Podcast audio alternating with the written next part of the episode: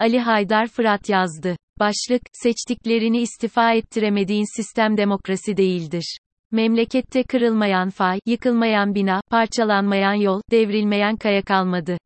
On binlerce canımız gitti, milyonlar göç etti ama tek bir koltuk sallanmadı. Tek bir kişi bile insani, vicdani ve yönetsel sorumluluk almadı. Bu kader değildir. Kabullenemeyiz. Ülkemizde geçmişte de bugün de yönetim sistemleri ya da rejimler üzerine çok önemli tartışmalar yapıldı ve yapılmaya devam edecek.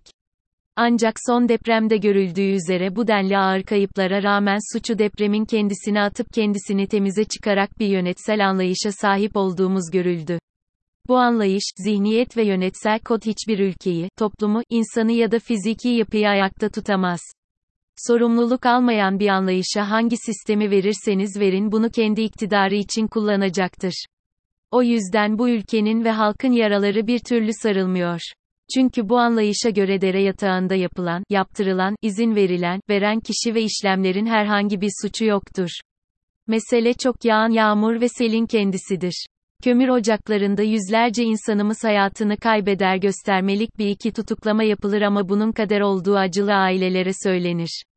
Ocağın neden izinsiz işletildiği, denetimlerin neden yapılmadığı, yapılan uyarıların neden dikkate alınmadığı asla sorgulanmaz ve bunun da ötesinde ciddi bir soruşturma süreci başlatılmaz. Fay hatlarında, sürekli deprem yaşayan ve sürekli bilim insanları tarafından uyarılan bir ülkede on binlerce insan tamamen idari sorumsuzluktan kaynaklı ölümü bütün çıplaklığıyla ortadayken tek bir kişinin sorumluluk almaması, istifa etmemesi kabul edilemez. Demokrasiye ilişkin sayısız tanım yapılmıştır. Ancak bu deprem sonrasında şöyle bir tanım zorunludur. Seçtiklerini ve de onları atayanları istifa ettiremediğin sistem demokrasi değildir. İki gerçeklik karşımıza çıkmaktadır. İlk olarak yurttaşın, toplumun, halkın demokratik süreçlere katılımı ve sistemi içselleştirmesi, denetimi, yönlendirmesi gerekli ve de yeterli olgunluk düzeyine ulaşmamıştır. Partizanca bakış, nepotizm ve klientelizm ağlarında hapsedilmiş bir yapı söz konusudur. Dolayısıyla ortak iyiyi ortaya çıkarmak gibi bir bilinç durumu söz konusu değildir.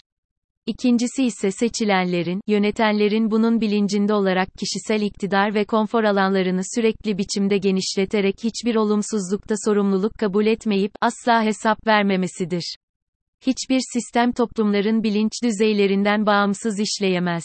Burada sistemi önemsizleştirmiyorum ancak birincil olan o sistemi gerektiği gibi işletecek, değiştirip dönüştürecek bilinçli yurttaşların varlığıdır. Dolayısıyla her birimizin yeniden kendimizi sorgulamamız, toplumsal dönüşümü mümkün kılacak bir irade üretimini gerçekleştirmemiz gerekmektedir. Daha yoğun bir örgütlülük, kuşatıcı bir yurttaşlık anlayışı ve geniş dayanışma ağlarıyla yeni bir toplum inşası için yola çıkmak zorundayız. Seçtiklerimizi ve onları atayanları sorumlulukları ekseninde sürekli sorgulamamız, denetime tabi tutmamız, göreve getirip görevden almamız hem bizim hem ülkenin kaderini değiştirecektir yoksa seçtiklerimiz bizim kaderimizi tanımlamaya ve belirlemeye devam edecektir. Onun ne olduğunu da her felakette ölerek deneyimliyoruz.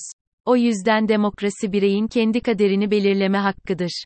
Vazgeçilemez ve devredilemez.